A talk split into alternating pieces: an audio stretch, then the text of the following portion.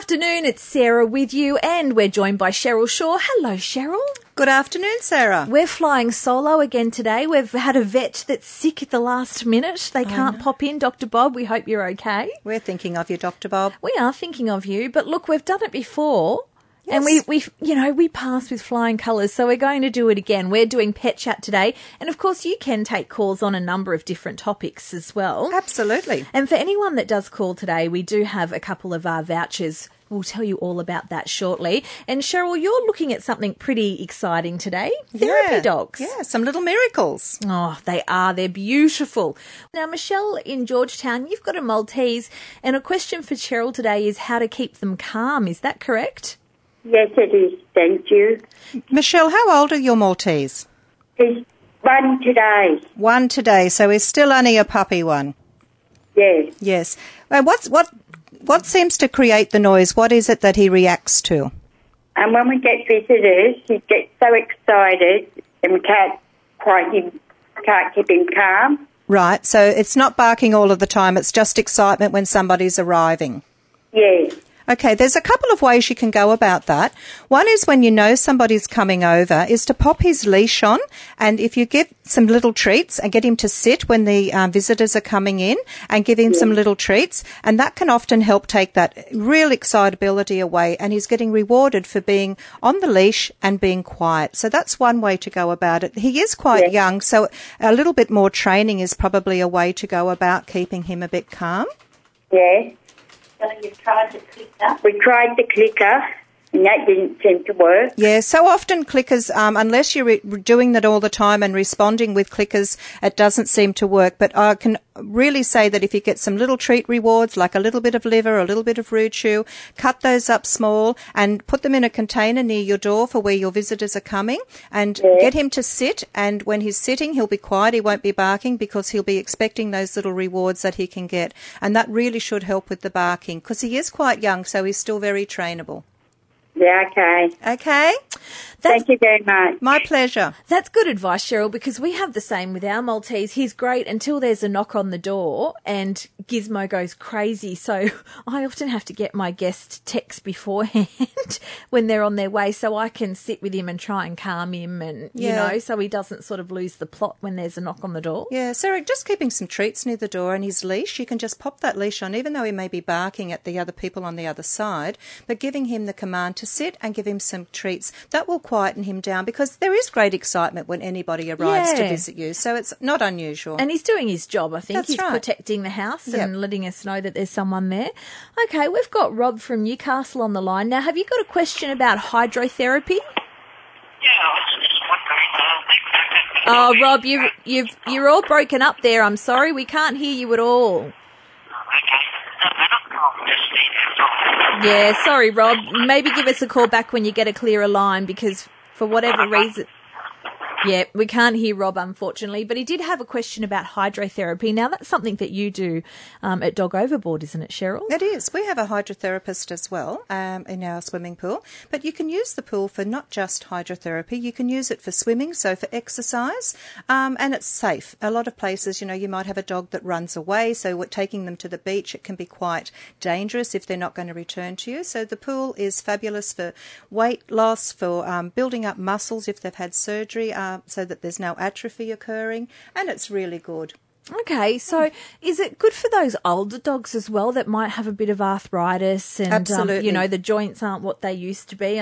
Thinking of myself, actually. I should get in a pool. But is that the sort of thing that, it, that really does benefit sort of the older dogs and dogs that might have an injury? Yeah, particularly for dogs who are older, because often they're sedentary. So you know that laying around just makes not everything happy. So we get the blood working, flowing through, flowing through the body, so that that oxygenated blood helps with things like arthritis, and you know for those dogs that have a little bit of muscle wastage as well, so that atrophy.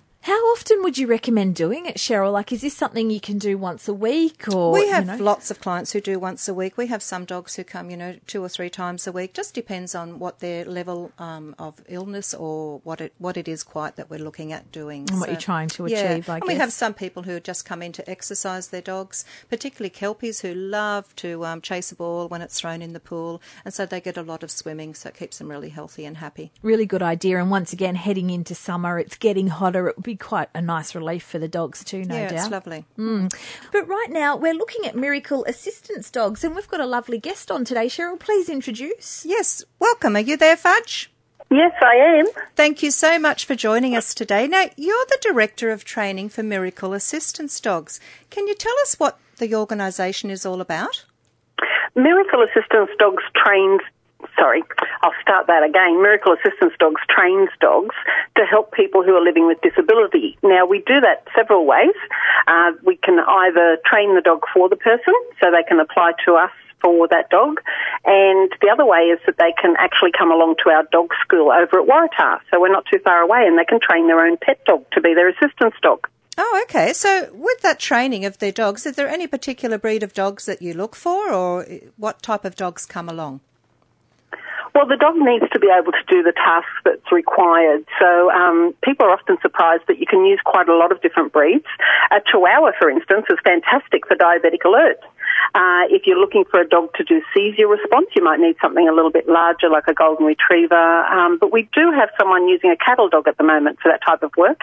And amazingly, we have a lady with incomplete paraplegia using a little Maltese cross Shih Tzu. Oh, wow, that's incredible. I didn't know you could use all of those breeds. No. I had no idea. Because, like you were Yeah. saying before, Sarah, you were looking at those golden retrievers. It's a dog that you expect to do That's sort of right. that type of work. Well, that's really interesting, Fudge. That they they any breed of dog. So, do you um, when the training school that you have at Waratah, can people just come along, or what's what's the system? What do they do to get involved with their dog? They need to contact us through info at miracleassistancedogs.org.au and we'll send them out the relevant paperwork. Um, other than that, once we've got that paperwork there, they come along to the dog school. It's $30 a year to join the organisation and $10 a week for their training class. And for those that need a little bit of extra support, we have a, an extra program on that's $40 a month that they can come along to. And that helps solve any problems that they might be having.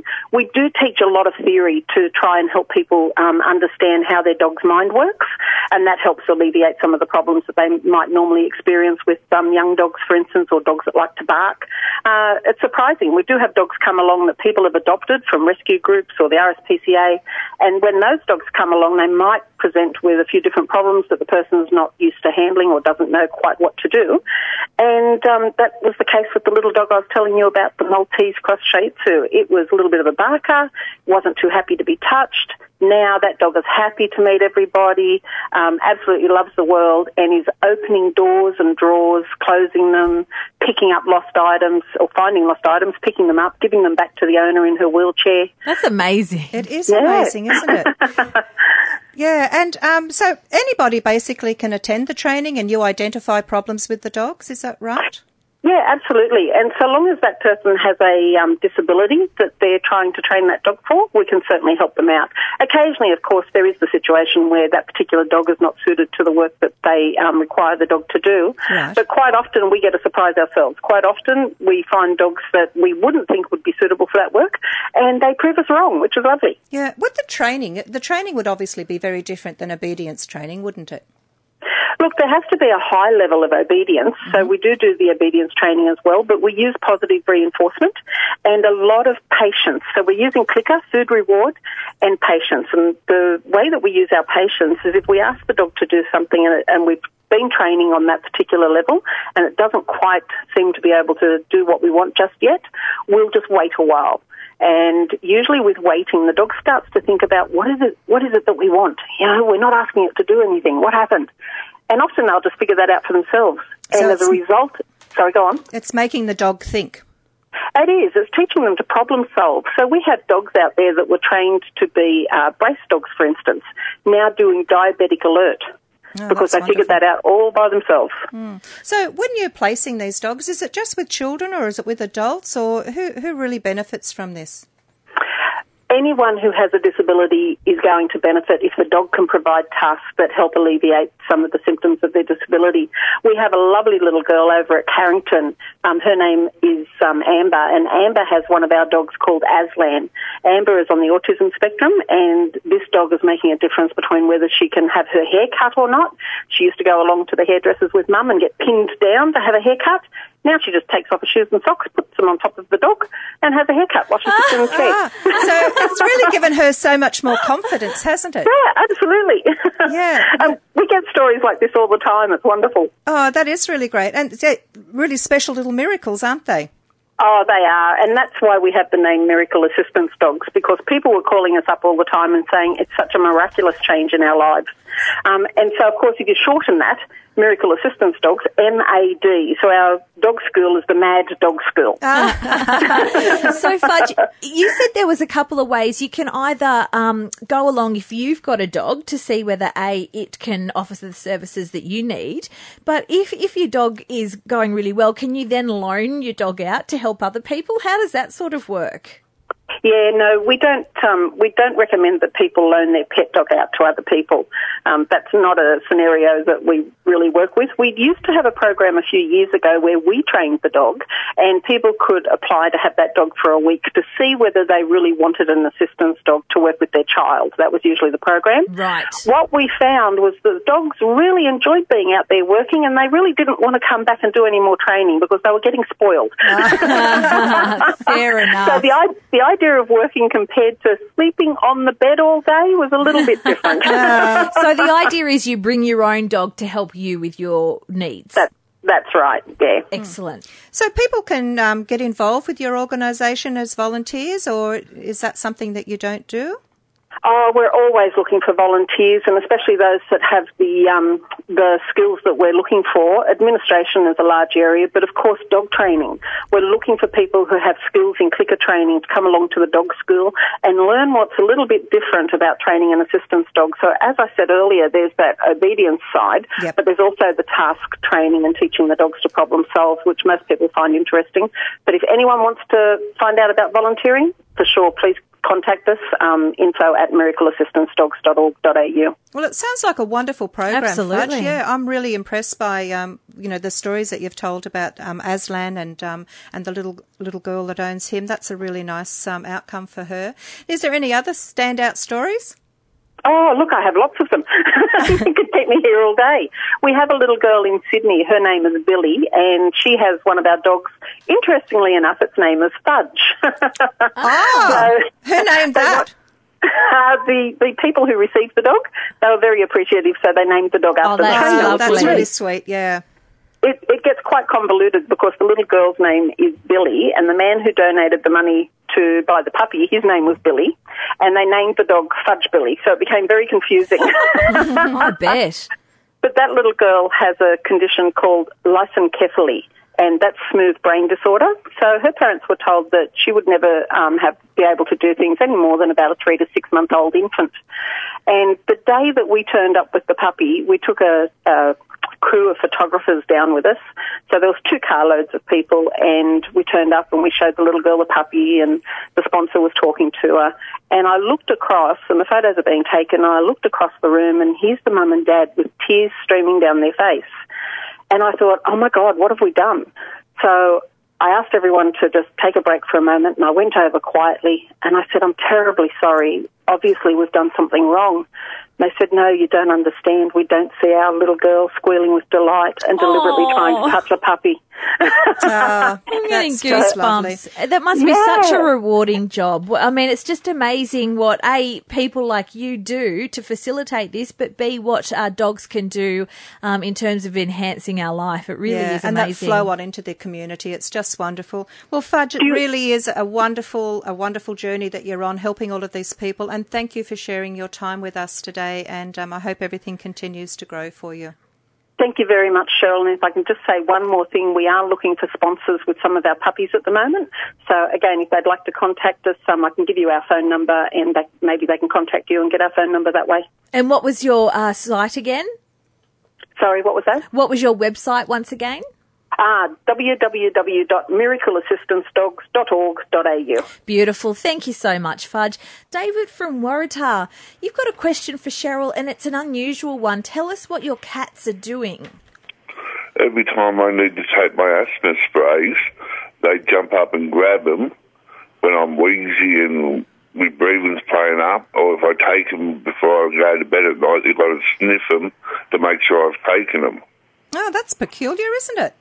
Yeah, and they're, both doing sex, and I have never trained them to do it. How old are they? They'd be about two and a half, three year old. I'm wondering if it's something to do with the noise that it makes when you're actually taking the inhaler. But I, Well, I take it through one of those breath attacks. oh, okay. So Yeah. right, yeah. So when you say when you get it, they jump up and take the puppies. Yeah. Like, do they pour it out of your hand? Like they get their paws No, and no, whack they it get out? off or- the bench if I need it, and I'm laying in bed. I could be nearly asleep, and when I start wheezing, they jump up and grab it. That's amazing, and Yeah. bring it to Yeah. you. Yeah. Yeah. So they're they're almost assistant cats, aren't they? Little miracle assistant cats. Oh, I wouldn't live without them. I love them to death. Oh, that's really nice. Just when you're at the vet next time, just mention it to them, um, just to make sure that yeah, that everything's okay with them jumping up and doing that. But that's um, Yep. a really nice little story, actually, David. Yeah, So thank you for sharing. me out. Yeah, certainly would. Thank you very much. We really appreciate the story and uh, taking your calls as well on 49216216. Now, Cheryl, we're having a giggle in here today because you've brought in this article and it says, Has puppy love gone too far? Can I just um, tell you some of the highlights from it that we've been laughing at? Now, from kissing the dog goodbye on the way out to work to having video calls with the cat, pet owners are increasingly treating their pets like relatives. Now, apparently, this new study has found that nearly one in five cat owners get up early to serve their pet breakfast. Absolutely. One in five. Have, One in five. have you done that with your dogs? You get up early to serve them breakfast? Well, with a new puppy, I'm getting up a lot earlier to do toilet training and yes, breakfast as well. Oh my goodness. Now, this was a study of 2,000 uh, dog and cat owners. Now, the other thing that really stood out one third have let their pet into the toilet at the same time as them. I can kind of understand that if they're coming in, but this part, or shared a bath with them. No, no, I couldn't share a bath. No, no. The toilet I can deal with. They come in, they just want to Yeah. see you, but not in the bath. How about you? That's got no, never, never, never in the bath or shower. That's going a little bit too far. Maybe under the sprinkler in summer, but that's that's about it. But the other thing that it revealed, um, one in four have confided in their animals. I think I've probably done that in the past too, you know, when you're sitting alone with your, your pet and you're, you're pouring out your heart. But this one, the survey also revealed that about a fifth of owners kiss their pet on the mouth. And Sarah? I kiss Gizmo on the nose all the time, and my husband thinks it's disgusting and that I'm the biggest weirdo. But yeah, I give him a on the nose. I love you, Gizzy. Do you? Is that normal? Do you kiss your dogs? I cuddle and cuddle and pat and talk to them and look at them in the eyes, but I don't kiss on the mouth. Remember those diseases that we talked Yes. about last week? yes, and the nose is probably worse than the um Yeah, than the where's mouth. the nose been? Oh God, I don't even want to know. That's what Sean always says. That's disgusting. Mm. I want to know: Am I the only one kissing the dogs? Not on the mouth. I don't go in for a big old pash with the Maltese, but yeah, I, just I love their I love when their noses are wet too. I'm gross. I'm a big cuddler. You're a I really cuddler. love to cuddle. Yeah, you mm. see, you've got bigger dogs where you right. can get right in with the poodles, and Yeah. you know, Gizzy, oh, you can cuddle him, but you kind of scoop him up, and you know, it just feels appropriate to give him a bit of a. Now, Cheryl, of course, we can't forget our pets when the weather warms up. Now, um, we we often think of our dogs and cats, but we sometimes forget about our other animals, don't know. we? And these little birds, it's really important that we keep lots of water up. So if you've got an aviary or got pet birds, make sure that you're leaving plenty of water for them as well. And don't forget those native animals. We know that the little magpies at the moment have babies, and so if you can put a bowl of water out for them as well. What about goldfish? Oh. I, I worry about my fish warming up too much. I've been keeping the blinds down so they're not, you know, well, you do have to be careful in. of that because if they are near a window, they can both things. If it's cold weather, they can, that water can really chill Mm. down. Um, but certainly the the hotter that water gets, the more um, worrying for those little goldfish. And the in that bacteria in that, I That's guess, it right. Going to breed really quickly. Mm, Okay, well, something to think about. We've got Anne on the line now from Lemon Tree Passage now. We were just talking about um, kissing dogs, Anne. The study has come out that says uh, one in five pet owners actually kiss their, their pet on the mouth, and I've admitted to giving my dog a little peck on the nose. What's your story? Oh, my story is I have a little Jack Russell, and a couple of years ago I was going out with some lipstick on, and I kissed him on the top of his head. He's white. And um, when my husband came home, he thought Spike had hurt himself or cut himself, and the lipstick was still there, so it's a little habit now. I still do when I go out. If I've got lipstick on, I kiss him on the top. Oh, that's cute. That That's- poor little Spike had lipstick on the top of his head for hours. so, did your husband call the vets, or what did he do? No. He just thought, oh, he's just a bit injured here, but he, he had a closer look and realised what I've done, and he said, "Oh, That's that stupid woman! Look what she's done again." I do that to my son. I kiss him when I come home on the cheek, and so often, you know, someone else goes, "Oh, he's got a rash," or "There's something going on," and it's just the old lippy. I know that's what it is. Yeah, Oh, good. yeah. So there you go. That's that's just my story. I heard you on the way home, so I thought I'd just ring up and tell you my story. Thanks for sharing, Ed, and of course, you've got a free DIY bath and dry thanks to Dog Overboard. Oh, that's wonderful. So you can wash that lipstick off Spike, okay? We've got Sarah on the line now from Maitland. Now, you've got an older cat that is asking for milk again. Tell Cheryl what, what's going on, Sarah. How's, how old is your cat, Sarah? I'd love to know. Oh, Um, a neighbour next door uh, gave it to us before she went into a home. Right. And that was about five years ago that she said she was about 16. So oh, I've got wow. no idea. Yeah, she's an older cat She then. sure yeah. is. And But she seems more sprightly for, for an older cat, despite she like she had a funny stroke issue um, a couple of weeks ago, a uh, couple of months ago, and then she sort of recovered from that. She was sort of totally paralysed at the back for like one day, and then that gradually went. And then um, I'd moved out of the place. We were stuck in a room together. She saw me having coffee, and then she was eyeing off the milk. And now she's sitting here again wanting milk.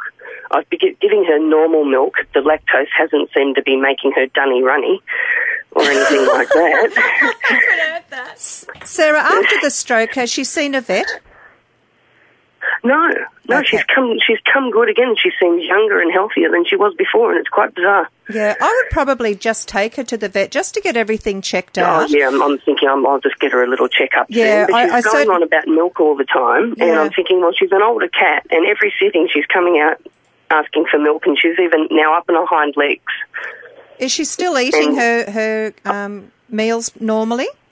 Oh yeah, Yeah, just just wanting. yeah. She's just gotten. She's just now obsessed with with normal milk, with normal cow's milk, and I'm thinking, well, it would be better, wouldn't it, if I got her the, the lactose free stuff?